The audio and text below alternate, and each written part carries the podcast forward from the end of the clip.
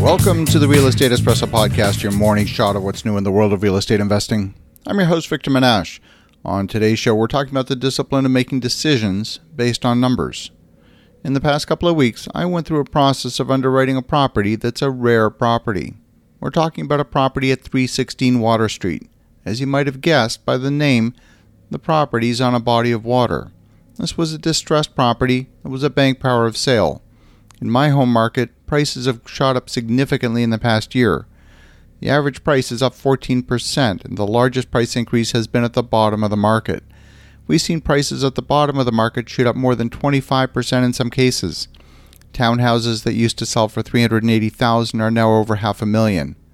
My neighbor, who owns a restaurant, bought two brand new construction townhouses and he paid approximately half a million for each of them. Now, he purchased them directly from the builder from the drawings and closed on the purchase a week ago. The appraisal from his lender came in another 200,000 above his purchase price.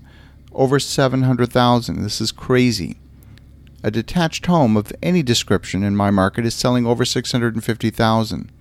So imagine my surprise when my wife came across a distressed property a bit outside the city that was listed for 219,000. Even rural properties are being priced similarly to properties in the city. There's just no inventory. Not only was this property at a good price, it was on three quarters of an acre of land on a beautiful body of water with a permanently deeded conservation area across the river. The area on the far side would never be developed. Immediately in front of the house, it's quite shallow and you'd never have power boats nearby. Fishermen might come within a couple of houses with their trolling motors, but again, they're pretty quiet.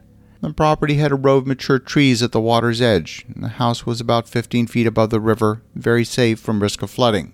At first, the house looked like it could be an opportunity for a flip. Valuations for a single family home on the water were well over 600,000. We're accustomed to building in higher volume, so while some of the trades would be competitive on volume pricing, we also knew that trades like plumbing and electrical would be more expensive. The biggest variable would be in determining the scope of the work. And with a bank power of sale, the property is sold on an as is, where is basis with no warranties of any kind. So if there was any doubt about a particular line item in the budget, we had to assume a rebuild. The bank gave us a week to complete our due diligence. A total of 20 trades would be required to complete the project, not much different than constructing a new home. The house had been previously owned by a dog breeder who kept the dogs in the basement. He had money troubles and kept refinancing the house with the bank. He bought the house back in the 1990s for 25,000 and now owed over 180,000 to the bank. The negotiation with the bank was relatively easy. We offered 201,000 and the bank countered with an offer price of 205,000. We felt if we could keep the renovation and repairs below 200,000, we had a viable project.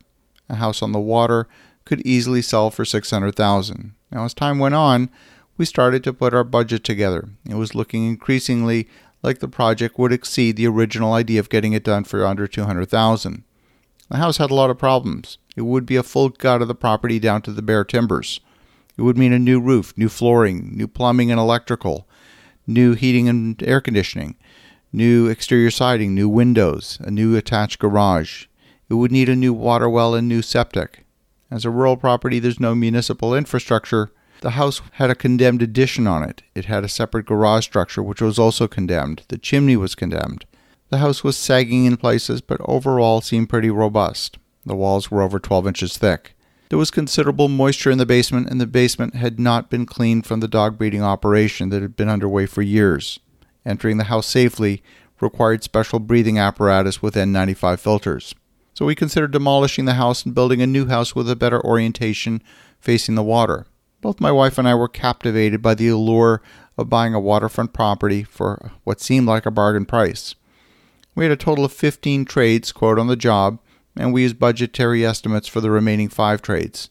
By day four of our seven day due diligence, we could see the picture emerging in our Excel spreadsheet. The project made no sense at all. Still, my wife and I were agonizing over it all weekend. We even took our kayaks out to the property to see what it would be like to go kayaking from the property. It was a lovely experience. Emotionally, we were hooked. The only drawback is the distance to the city. It's located 30 minutes from the edge of the city and an hour to the downtown core with no traffic. The spreadsheet was telling us not to do it. Ultimately, the spreadsheet saved us from making a bad investment, and we could have rationalized the tight market conditions, the beautiful property, the large garden, and the amazing views. Our heart said yes, and the numbers said no. Even experienced investors can sometimes fall prey to making emotional decisions. After all, we're human, and humans have emotions. Having a process and sticking to it saved us from making a high risk investment. As you think about that, have an awesome rest of your day. Stick to your disciplined process, and we'll talk to you again tomorrow.